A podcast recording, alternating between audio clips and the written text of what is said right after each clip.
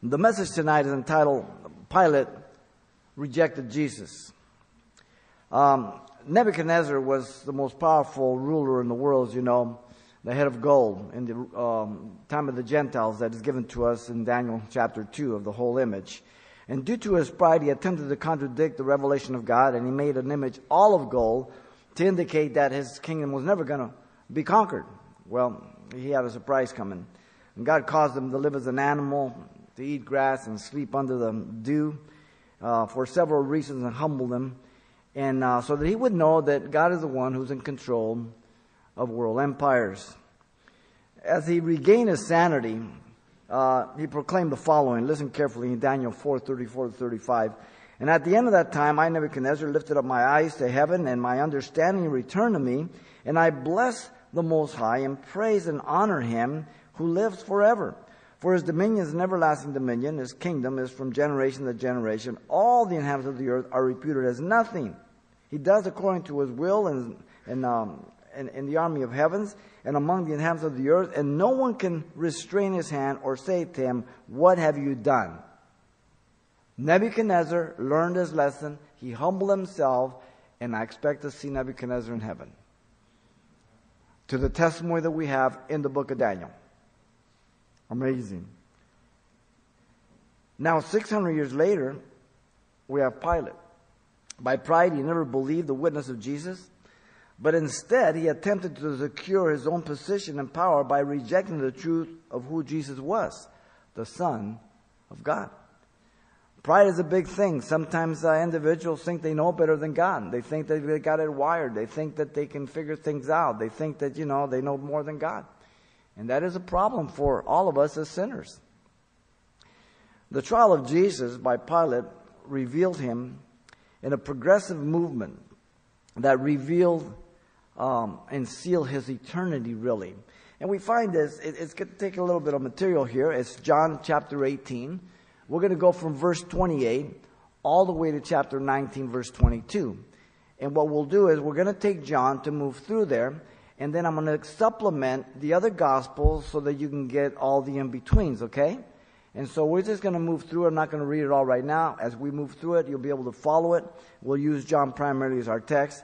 But um, let me give you the, the three uh, simple progressive movements that we're going to see. First, we're going to see Pilate as a distinguished authority in chapter 18 from verse 28 to 38. Then, secondly, we're going to see Pilate as a decisive adversary in chapter 18, verse 39 to chapter 19, verse 5. And thirdly, we're going to see Pilate as a distressful advocate in chapter 19, verse 6 to 22. Now, I'll repeat this as we go along, so if you've missed them, you'll get them as I go through them one by one. Let's begin here. Pilate as the uh, distinguished authority in chapter 18, verse 28 to 38. Look at chapter 18 here, verse 28 to 32. Pilate and the Jewish leaders we have here.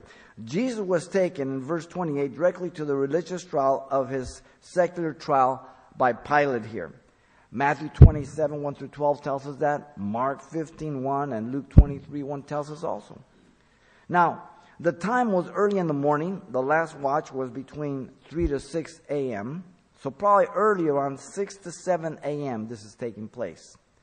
They took Jesus from Caiaphas um, to the praetorium, the official uh, residence of the governor, the um, official residence of the governor, the military barracks, and the judgment hall, probably the Antonius fortress that was always manned by the Roman praetorium when all these feast days, because of the swelling of population and the liability of being riots and everything else. Now, the hypocrisy of the religious leaders is nauseating, willing to accuse a man falsely and yet not wanting to be defiled by entering a Gentile's home. Interesting, they didn't want to go in, they thought they'd be defiled. They strained at a gnat and they swallowed a camel, as Jesus said in Matthew 23 24. Notice in verse 29 and 31 of the chapter, Pilate went out to the religious leaders. In verse 29, Pilate, the governor here, um, His descent was from Pontius, one of the most famous of Samnite names, who inflicted disgrace on the Roman army and later were conquered and absorbed.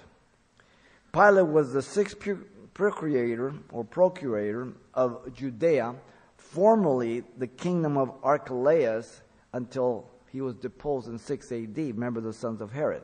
Archelaus was one of them. Pilate was procurator, uh, was the personal servant of the emperor, directly responsible to him, and was primarily concerned with finances, money. Pilate was what they call cum potestate. He possessed civil, military, and criminal jurisdiction. Little history on Pilate is interesting at this point. Pilate um, resided in Caesarea, the capital, and when governors came into Jerusalem, as I said earlier, they removed the Roman standards so as not to offend the Jews for idolatry. But Pilate didn't do that. He provoked them. He didn't care. He said, in your face, so to speak. They followed him to Caesarea, met him at the amphitheater. Some of you have been there with us, right there on the Mediterranean. See? And they told him that he would kill them.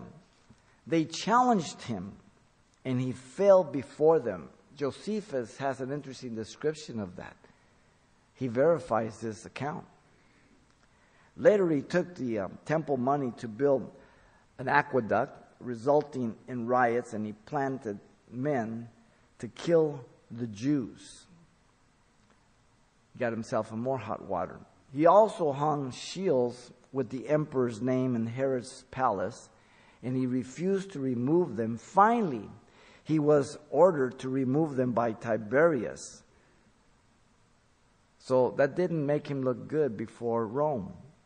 He ruled for 10 years, removed by Vitellius in 36 AD, and Philo and Josephus are the only two sources for Pilate outside of the New Testament. In fact, he was thought to be an invention of the Bible. You know how the non believers are, they're always challenging and finding fault. Until they found a seat in the amphitheater of Caesarea there on the Mediterranean with his name, Pontius Pilato. In fact, some of you have been there. When we get off the buses and we go in, now a copy of it's right there at the very beginning. So, once again, the Bible proves to be verifiable and trustworthy, very, very accurate. Pilate the inquirer is given to us here at the end of verse 29 to 32. Notice in 29 and 31, he questioned the Jews, religious leaders, uh, and asked two questions of them. Um, 29 and 30 first, what accusations do you bring against this man? To which they answered, if he were not an evildoer, we would not leave, we would not have delivered him up to you. So in other words, how dare you ask us? We, you know, we, we're, we're you know, we know what we're doing. The response was sarcastic, declaring they would not have brought him in if he wasn't a criminal. In their mind, he was already condemned. They've been opposing him all along. But second, notice, you take him and judge him according to your law, verse 31. To which the Jews responded, It is now lawful for us to put anyone to death. They knew they had a problem. The Sanhedrin was allowed to exercise judicial matters, but sentencing a person to death had to be confirmed by the procurator. In fact, the Talmud declares that 40 years before the destruction of the temple, judgment of matters of life and death were taken from Israel. By the way, this was prophetic if you read Genesis 49:10, when Shiloh come, that the scepter would be removed from them. The scepter was the authority to rule themselves. It was prophetic in Genesis 49:10. Interesting. John tells us, by way of commentary, that this was stated that the saying of Jesus might be fulfilled, which he spoke, signifying by what death he would die. Verse 32. Because John is writing about 9095 his gospel. Probably the last of the gospels, and he's looking back with retrospect, and he gives us commentary in his gospel. Pilate wanted nothing to do with their case. He was walking on thin ice with the Jews and Rome. Now look at verse 33 to 38 of chapter 18. We have Pilate and Jesus here. In 33, Pilate enters the praetorium for the first time to interrogate Jesus and asks him, Are you the king of the Jews? And they had also accused him of forbidding to pay taxes to Caesar, remember, in Luke 23 2. Now, in verse 34, the response of Jesus was a question to Pilate Are you speaking for yourself about this, or did others tell you this concerning me? Interesting question. Jesus is interrogating Pilate now about who he believes Jesus is. Who's on trial here? Verse 35 Pilate sensing Jesus turning the tables, answers offended. Am I a Jew? Your own nation and the chief priests have delivered you to me. What have you done? Jesus tells Pilate in 36 that he is not there to pronounce his defense, but rather his kingdom. Wow. My kingdom is not of this world. If my kingdom were of this world, my servants would fight so that I should not be delivered to the Jews. But now my kingdom is not from here. Pilate, he's the Roman procurator. He has all kinds of authority, even though he's in hot water. Jesus, as he looks to Jesus, Jesus looks like a peasant.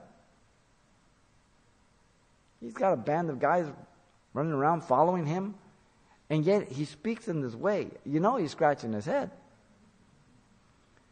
In verse 37, Pilate therefore said to him, Are you a king then? Jesus answered, You say rightly that I'm a king. For this cause I was born, and for this cause I have come into the world, that I should bear witness to the truth. Everyone who is of the truth hears my voice. Whoa. Who's in control here? Who's on trial? It's interesting when you um, witness to people, and again, I don't think Jesus was salivating at this. I believe Jesus was trying to reveal to Pilate who he was so that he could repent.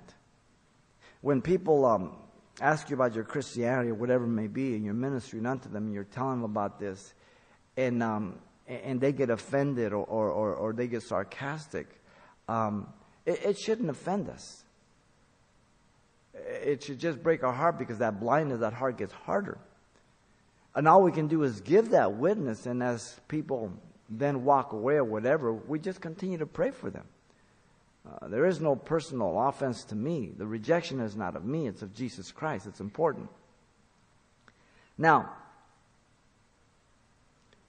Jesus said he was a king in verse 37. Jesus came to bear witness of the truth about being a king, and the kingdom is mentioned three times. Yet he's being tried, supposedly. Jesus gave the Pilate the way to know if he was of the truth. Jesus was laying a heavy witness of good confession about himself, not for himself. Everyone who hears my words of the truth. So if you don't hear me, you're not of the truth. Whoa. Now you tell people today that, and they say, well, you're a bigot. You're a racist. You're, you know, the regular politically correct cultural hatred propaganda. But there's nothing new under the sun, ladies and gentlemen. It's happened in previous generations. It will continue to do so until the day the Lord returns. Look at 38. Pilate responds with, with rejection uh, Pilate said to Jesus cynically, What is truth? you can hear the professors in the universities. What is truth? There is no place that is the epitome of stupidity than our universities. The most moronic people are the professors of today. Teaching things that are so illogical, so unethical, so immoral, and all they do is bring destruction to individuals and the nation. Amazing.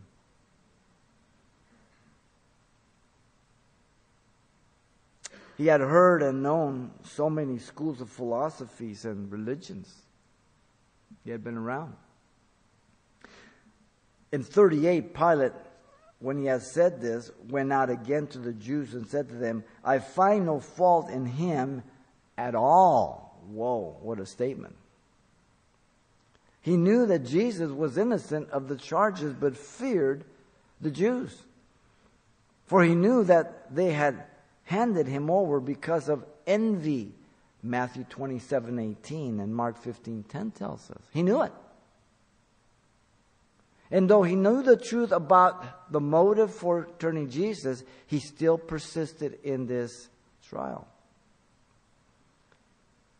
In fact, Luke 23 6 through 16 said that Pilate at that point, hearing that Jesus was a Galilean belonging to Herod's jurisdiction, and he was in Jerusalem, so he sent Jesus to him, remember? Herod was glad to see Jesus, hoping that he might see him do some miracle in Luke 23 8, it tells us. Jesus answered nothing and was handed over to his men of war, treating him with contempt, mocking him, arrayed him in the gorgeous robe, and sent him back to Pilate in that section. Pilate and Herod became friends with each other, verse 12 tells us of Luke 23. Previously, had been at enmity with each other. It's interesting how strange bedfellows. They hate each other, but if they find a common enemy, they become friends for a while. Pilate told the chief priests and the rulers and the people that he nor Herod had found any fault in Jesus as one who misled the people, and that he was going to chastise him and release him. Therein Luke 23, 13 through 16. This didn't go well with the crowd. This is not what they wanted.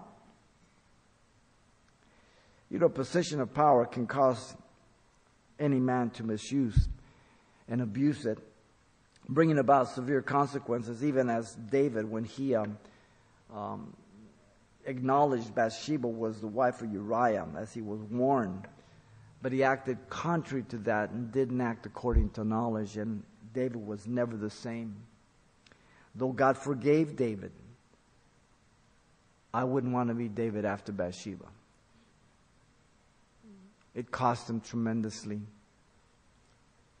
His own son raped his own daughter. His own son chased him out of the kingdom. Enemies came after him. David was a broken man. The position of a person's own power and authority is deceptive when it comes to examining the person of Jesus Christ on mere intellectual facts and knowledge. The deception as an adult is to think that um, we can make the right, correct judgment about Jesus based solely upon secular information. Yet the Bible is clear in 1 Corinthians 2 9 through 16 that only the believer can judge spiritual things through the scriptures. Because before you were born again, you and I were blind to the things of God. They made no sense. Our spirit was dead. The minute you're born again, the scriptures become alive. The minute you're born again, you read in Genesis, in the beginning, God created the heavens and the earth. What a great place to put that, the first verse of the Bible. Now you're born again, you read that, go, wow, that's good. You don't say liar. No, you did that before you were a Christian. The minute you're born again, you have no problem with Genesis 1 1. That's a work of God. The confession of Jesus being the King of the Jews, the Messiah of God, cannot be more religious or intellectual rhetoric, but must be one of a personal relationship. So some people will say, well, I believe in Jesus. You know, you run into them, I run into them through the 43 years that I walk with God. Many people say, you know, I believe in Jesus. I'm a Christian. But as you see how they live and how they conduct themselves, you say, something's wrong here. Now, we understand that when people first come to the Lord, they're infants, they're not grounded. But, you know, when a baby, you first bring them home, they mess their pants, they spill things. They're selfish, but they can't stay there. They have to get out of their diapers into regular underwear and pants and get go from milk to meat and everything else and so we expect that of each other. So we give grace to each other to grow and mature but there has to be a growth maturity to move on and not just simply stand there. Either you stay carnal and an infant state or you're not born again. One of the two. It happens all the time. Now Jesus asked his disciples, Who do men say that I am? In Matthew 16 13, remember. Some say you're John the Baptist, others say Elijah, and others say still Jeremiah. And Jesus said, But who do you say that I am? And Peter says, Thou art the Christ, the Son of the living God. And Jesus said, Blessed thou art, Simon Bar-Jonah, flesh and blood has not revealed to you, but my Father in heaven. And upon this rock, that I am the Son of the living God, I will build my church. Not Peter's rock, that I'm the Son of the living God. And the gates of hell will not prevail against it. So it's a revelation from the Father, just as you accepted Christ, it was a revelation of God who Jesus was. You can form your own conclusions about who Jesus is, whether it be uh, uh, secular wise or religious wise, and have your own opinions that often contradict the revelation of God's Word. The only time I know I'm born again is when I agree with the Word of God. That is evidence that I'm born again. I agree with the Word of God. It's not the reverse. Amos 3 3 says, Can two walk together except they be agreed? A rhetorical question has only one answer no. If I don't agree with God, listen, it's not that I don't walk with God, it's that He doesn't walk with me. People say, Well, I know God. That's not the, that's not the big thing. The big thing is, does God say, I know Him? That's the big thing, okay? We have it reversed. The truth is, a revelation of the Father by the Holy Spirit. All the work of God, not of man. And yet God uses our ability to think and to reason and to make judgments by the work of the Holy Spirit, but He doesn't force us to do that. We are free moral agents until the day we die. You were a free moral agent before you came to Christ. You're still a free moral agent. I, I presume that God didn't force you to come tonight. You had some choices. You could have gone somewhere else or you could have come here. And you almost went somewhere else, but you came here. Others were given the choice and they went somewhere else. They're not here. It's a choice. And if you sow to the flesh, you reap to the flesh. You sow to the spirit, you reap to the spirit, right? Just the way it is. And we are accountable for our lives and our choices. When we were non Christians, and we're now responsible as Christians. But we're more responsible now because we have the greater light, the greater accountability. So this was Pilate as a distinguished authority. It moves us to Pilate as the decisive adversary here in 18, verse 39, all the way to chapter 19, verse 5.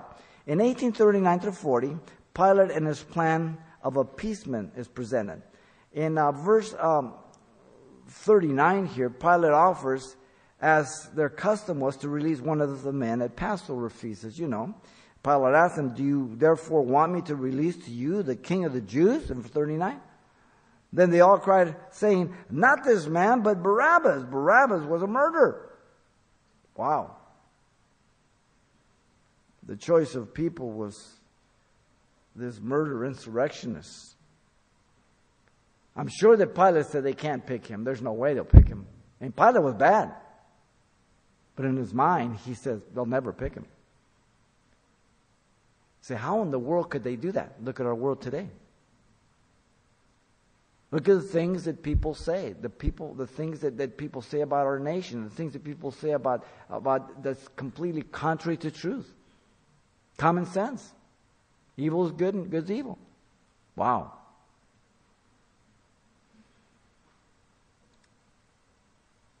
When you get to chapter 19, verse 1 through 5, we see Pilate in this plan of scourging next. This scourging was Pilate's second attempt to release Jesus directly, stated by Luke in Luke 23 16, by the way. The first had failed, the choice of who to release in chapter 18, 29. The process of scourging was a vicious manner of inflicting incredible pain on a person.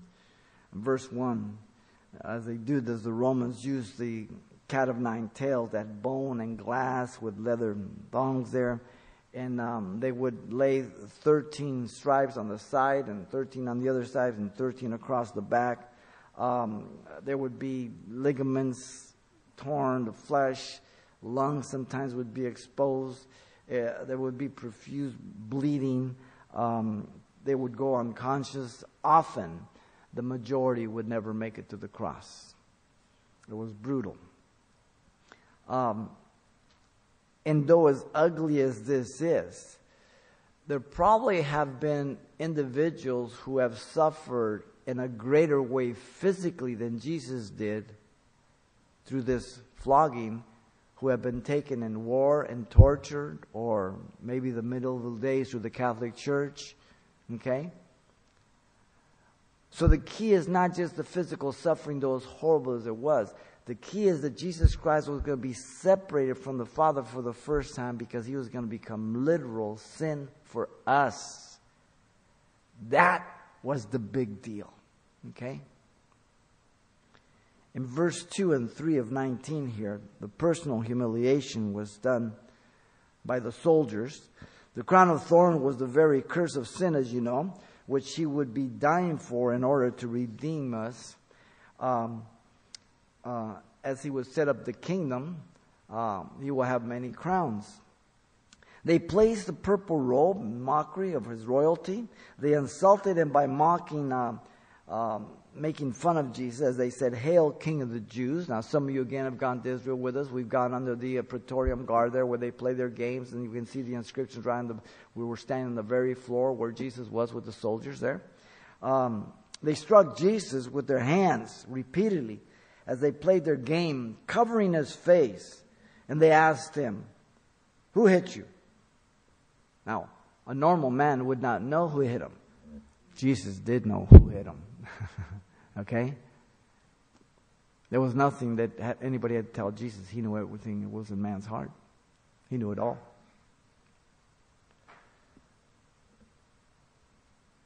The other Gospels tell us they um, knelt in mockery and they spat on him. Matthew 27, 27 to 31.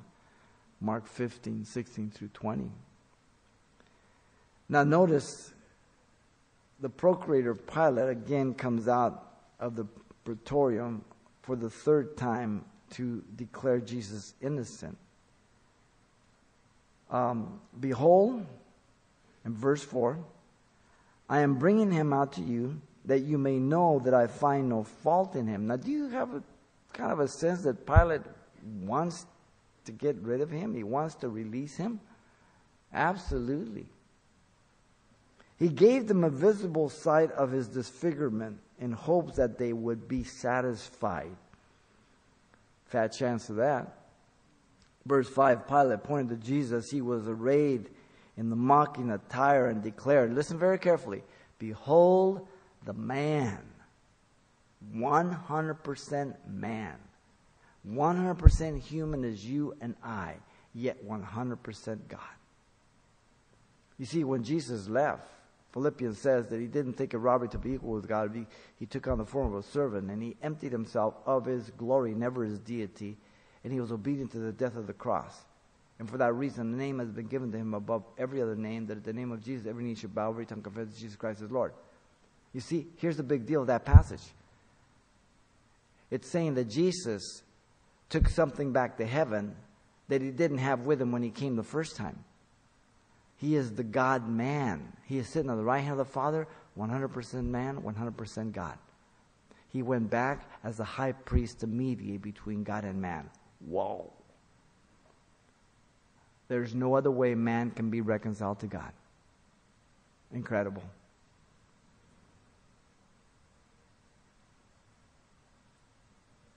No sympathy. Didn't even bother them. You know, there are two kinds of cleverness. and both are priceless. One consists of thinking of a, a bright remark in time to say it. The other consists of thinking of it in time to not say it. Both are wisdom. You don't want to confuse the two. Sometimes you want to say something and then you say it and you say, oh, why did I say that? And then sometimes you should say it and you don't, and you blow it also. Both are wisdom. Pilate was not clever enough in this decisiveness at all. Now, many do not want to make a judgment on Jesus, so they opt out for a plan of appeasement today, as well as past generations. And if the Lord tarries, it will be so in the future generations. They say, Well, I believe in God. As long as one believes in something, that's what's important, right? No. They say they are moral, an ethical person sometimes. I don't commit fornication, adultery, I don't drink, I don't take drugs. I'm a good husband, I'm a good wife. What do you say to that? All have sinned and come short of the glory of God. You may be telling the truth from your perspective, but you're not perfect. You've had dirty thoughts. You've killed people in your heart. You've lusted after a woman or a man. So none of us deserve heaven. And people will say all these things, and you say, Well, you've never lied? Well, yeah, okay. Well, liars will never enter the kingdom of God. You never stole a candy bar when you were little? Well, yeah. Well, you're busted. All those arguments don't hold any water. They're emotional arguments, moral arguments. The truth of the matter is that if we're not for Jesus, then we're against him. Being as guilty as Pilate, who turned him over for scourging, being an enemy of God, Romans 8 7 says. Jesus said, If you're not for me, you're against me. No decision is an indecision, which is a decision of being against Jesus. It's simple. The opportunity to make a judgment on Jesus will continue to present itself as with Pilate for a certain length of time. God will put up with some longer than others because He knows our heart and He knows everything. No one will ever, ever be able to accuse God of saying, You didn't give me enough chances. You weren't patient with me. You cut me short. No one. The opportunity to make a judgment on Jesus will continue it is the goodness of God, forbearance, long suffering that leads us to repentance, Romans 2 4 says. It is the will of God that none perish, but that all should come to the knowledge of the truth, 2 Peter 3 9 says. It is the choice of many to be simply clever in their judgment about Jesus. Well, I believe he's a prophet. I believe he's a good man. I believe he's the greatest teacher. But if you don't believe that he's the Son of God who died for you and rose from the dead, those other things are irrelevant. Absolutely irrelevant. In fact, they're an insult. Because you're not hitting the bullseye. Jesus said, I'm the way, the truth, and the life, and no man comes to the Father by me. That's pretty narrow. Either it's the truth or it's absolute arrogance. Which do you think it is? the absolute truth. This was Pilate as a decisive adversary. He's not for him. Notice thirdly, when you get to chapter 19, there, verse 6 to 22, we have Pilate as the distressful advocacy. In verse 6 through 8, Pilate was pressured by the Jewish leaders, the chief priests, and the officers. He's getting it from every end. This guy is in bad trouble. The leaders were infuriated at Pilate's judgment in verse 6 and led the crowds in shouting, Crucify him! Yet three times Pilate had declared Jesus to be absolutely innocent. John 18, 34, 19, 4, Luke 23, 4, 14, and 22 all confirm this. The Persians originally crucified people. Crucifixion came from them. To the fact that they felt the earth to be sacred and blood cannot defile it. The Carthaginians copied it, and the Romans from the Carthaginians perfected the execution. The death was one of for slaves and criminals, never for a Roman. A Roman would never be crucified. They would parade through the streets, that individual, taking the longest routes, um, to warn all never to raise their hand against Rome. This will happen to you. Many times when people would come into Roman cities, they would find people crucified on trees as a warning. You're coming in, we welcome you, but watch yourself. The crime of the accused would be displayed on a plaque in hope that someone in the crowd would come forth to clear him. That's why their crime was put on top.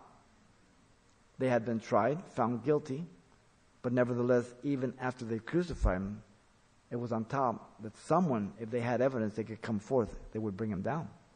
Thought he would live, but so Rome was pretty uh, just to an extent. They were, by the way, a republic, which, by the way, we are a republic. We are not a democracy. Please tell every newscaster and every politician that we are not a democracy, we are a republic. A, repu- a republic under God, a rule of law. A democracy is the worst form of government. If you have 300 people in a room and they're all moral and ethical, and then you make some choices for them, they're going to make good choices. Everybody's going to be happy because the majority is going to want that. But if you have 30 conservatives, moral, ethical people, and some Christians sprinkled in there, but you have the 300 that are wicked and evil, and you give them the same choice, who's going to win out? The evil people. A democracy is the worst form of government. It never works. It leads to a dictatorship. We have gone through a nation of law, a republic, to a democracy, so to speak, only in mind and in theory and in propaganda. We moved to an oligarchy, the rule of few over many. We saw that for eight years through Obama. And now we're in anarchy. Every man's doing what's right in their own eye.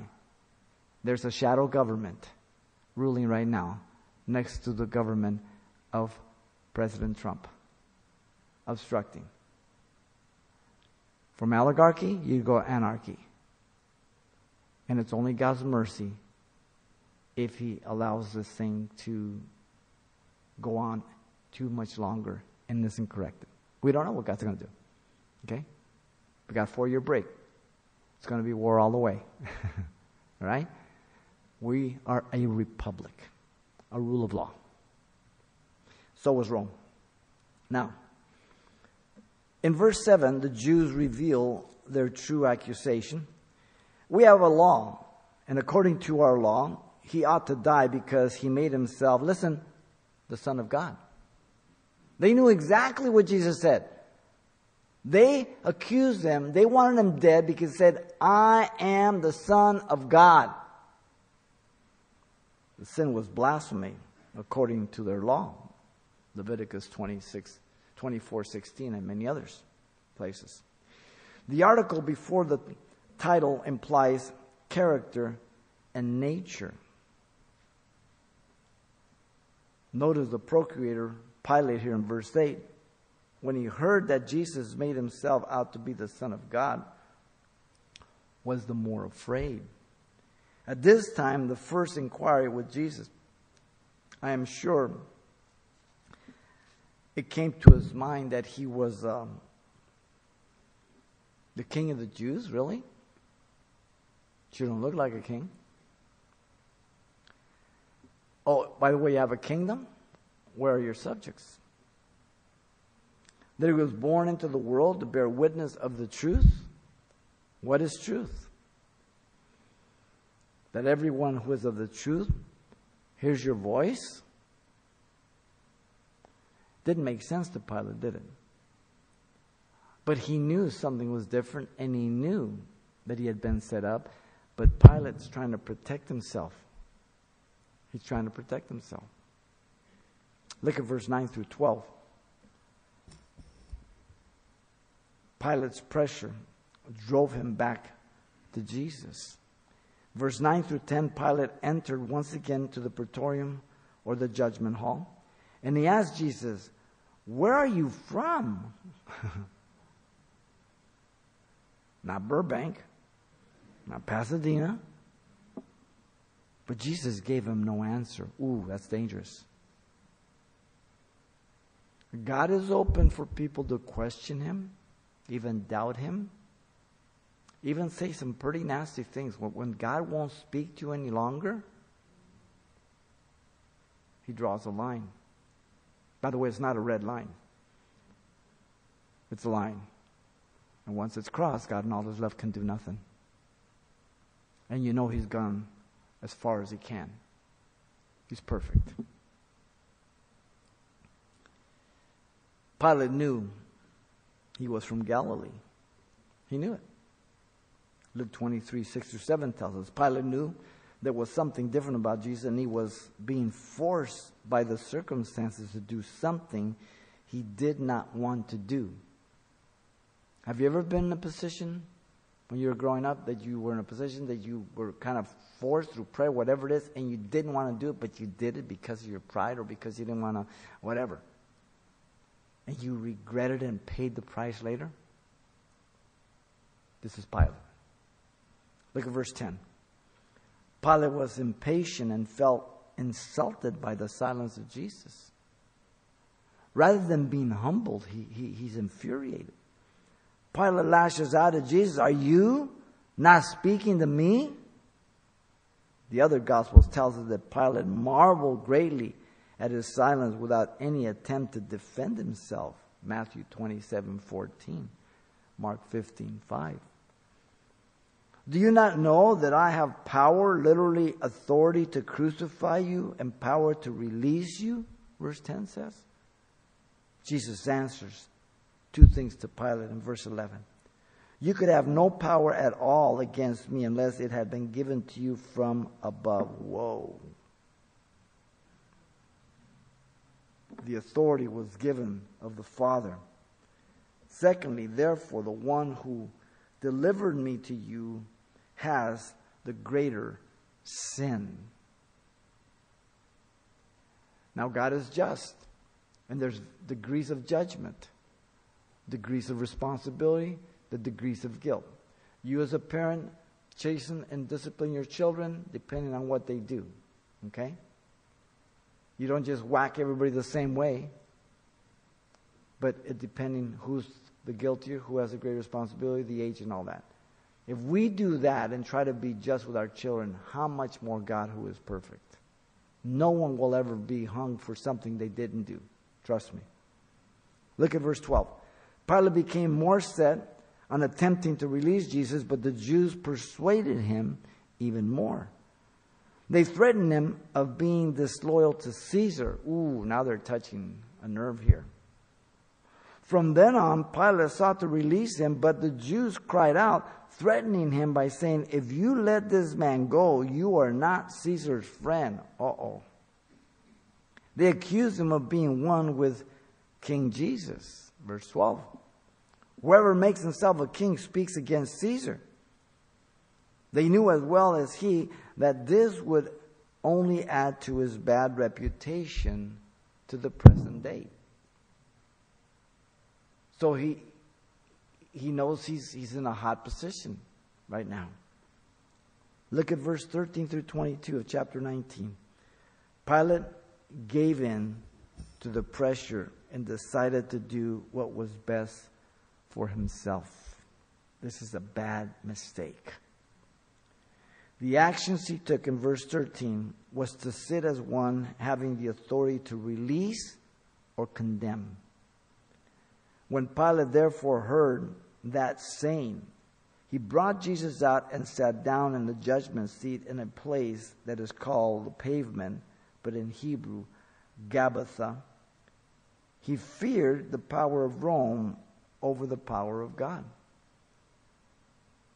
It was at this time that his wife came to him and said, Have nothing to do with this, listen, righteous man, for I have suffered much over him today in a dream. Matthew 27 19. That is God's mercy and goodness. To warn him through his wife. That didn't even work. The word pavement or Gabbatha means the raised place or ridge where judgments were made from, an elevated platform. Pilate washed his hands at this time to make himself not guilty of the matter in Matthew 27 24, declaring, I'm innocent of this man's blood. You can say it, you can walk through it with water off your hands. It doesn't make you innocent. You still have the blood in your hands. God will judge you for that. In verse 14, the proclamation of Pilate was Behold your king. The time is marked by the phrase, the preparation day of the Passover. The phrase is repeated in verse 14, 31, and 42. John tells us that it was the sixth hour which would make it 12 p.m. in Jewish time. Yet Mark tells us that Jesus was crucified at the third hour, 9 a.m. Jewish time. John is using Roman time. He is writing about 90 AD. There is no more temple or state of Israel. For in 70 AD, Titus destroyed and leveled the city and the temple. He says about the sixth hour. It's not exact.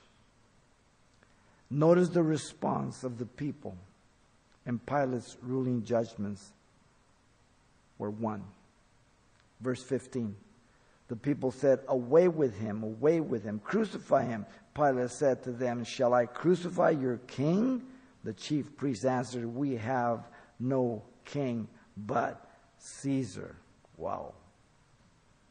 The procurator, Pilate, then delivers in verse 16 him to them to be crucified. So they took Jesus and led him away. Pilate rejected the last opportunity to do right or to protect his position, and he chose the latter. He saved himself. You save your life, you'll lose it. You lose your life, you'll save it, Jesus said. Wow. No official sentence was pronounced or recorded, yet he was condemned to death. The last words in verse 17 through 22 are Pilate's as he thinks he gets the upper hand on the Jews. They took Jesus in verse 17 and 18 to Golgotha, the place of the skull outside of Jerusalem. Some of you have been there with us, where they crucified him along with two thieves. In 19 and 20, the plaque of Jesus over his head was the doing of Pilate, reading, Jesus of Nazareth, the King of the Jews, written in Hebrew, Greek, and Latin. He said, Okay, you guys got me, but I'm going to get you, King of the Jews. In fact, they came and they said, Don't say he's King of the Jews. Say he said he was King of the Jews. He said, What I have written, I have written. See, when you're in this world, you pay back people. You think you get over on them. But the real fact is that you have to worry about a future judgment with God. Down here, it's nothing. This is nothing. The chief priest of the Jews said to Pilate, Do not write King of the Jews, but that he was. He said he was. Verse 21 22. It says it's done. A done deal.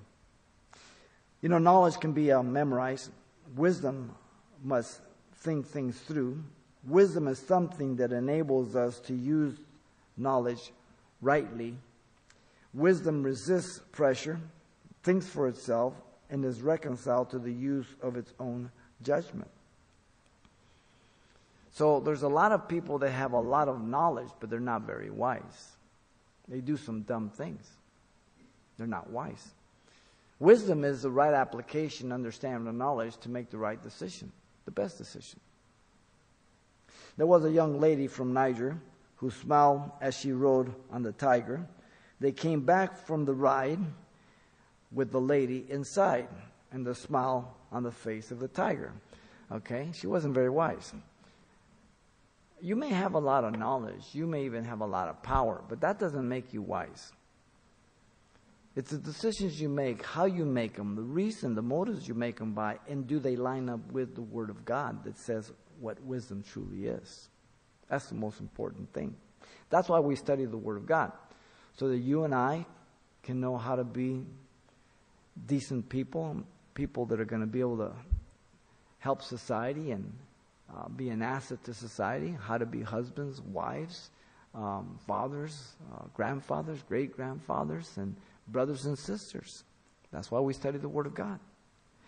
Too many throughout history have allowed um, the pressure of people and circumstances to dictate their choices of not living for Jesus, wanting to not lose a young lady.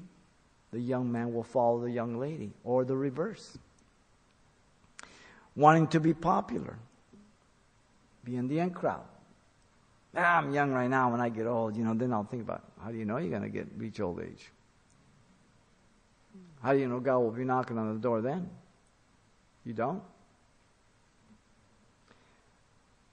Luke 12:8 says, "Also I say to you, whoever confesses me before men, him the Son of man also will confess before the angels of God." Some have given in to the pressure and temptations, whether it be finances, money, sexual, power, whatever it is, to silence their stands for Jesus. They've chosen those things over Jesus. 1 Timothy 6 10 says, For the love of money is the root of all kinds of evil. Not money itself, the love of money. For which some have strayed from the faith. That's a Christian. He's not talking about non believers. Some have strayed from the faith in their greediness and pierced themselves through with many sorrows. For what profit is it if a man, if he gains the whole world and loses his own soul? Or what will a man give in exchange for his soul? Jesus said in Matthew 16 28. Life goes by quick. Just yesterday, I was 18. That quick. In 13 years, I will be 80 years old. That's nothing. I could have less than 13 years to live. But if I live up to 80, 13 years is nothing. Nothing. What are you living for? What do you think is worth your life here on earth? Wow. Others just merely choose to worship themselves rather than choosing to worship Jesus. They have their own plans for their lives, their own sense of right and wrong, their own goals. Professing themselves to be wise, they become fools as Romans 1:22 says.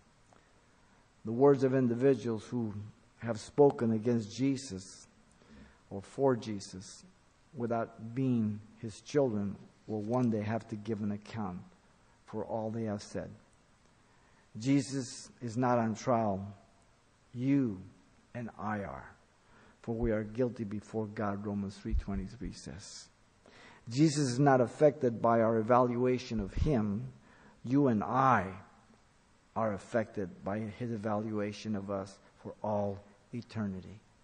If we're not born again, we will never enter the kingdom of God. And the wrath of God abides on us. You must be born again. And so this was Pilate as um, distressful advocacy. But he had every chance given to him.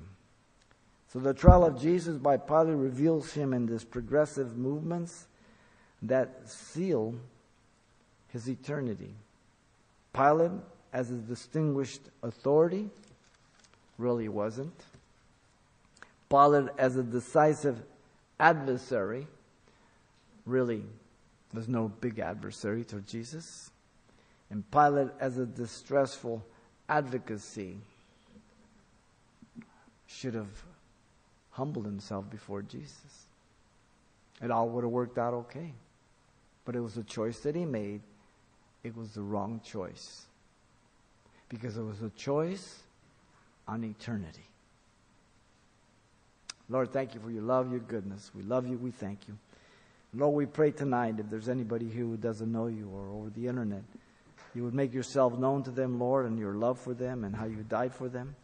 And the Lord, as you rose from the dead, you uh, guaranteed that our sins can be forgiven and that you can transform our lives. And so, Lord, we lift them to you. As you're praying, if you don't know Jesus Christ as your Lord and Savior tonight, God has brought you here to be saved, to repent of your sins. If your desire is to repent of your sin, if you agree with God with the things that we've shared, then that's the grace of God.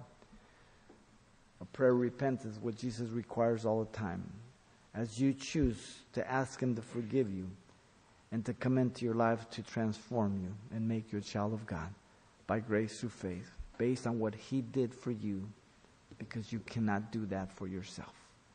If this is your desire to be born again, this is your prayer repentance right now, right where you're at. Father, I come to you in Jesus' name. I ask you to forgive me, Lord, for all my sins. Give me a brand new heart. Baptize me with your Holy Spirit.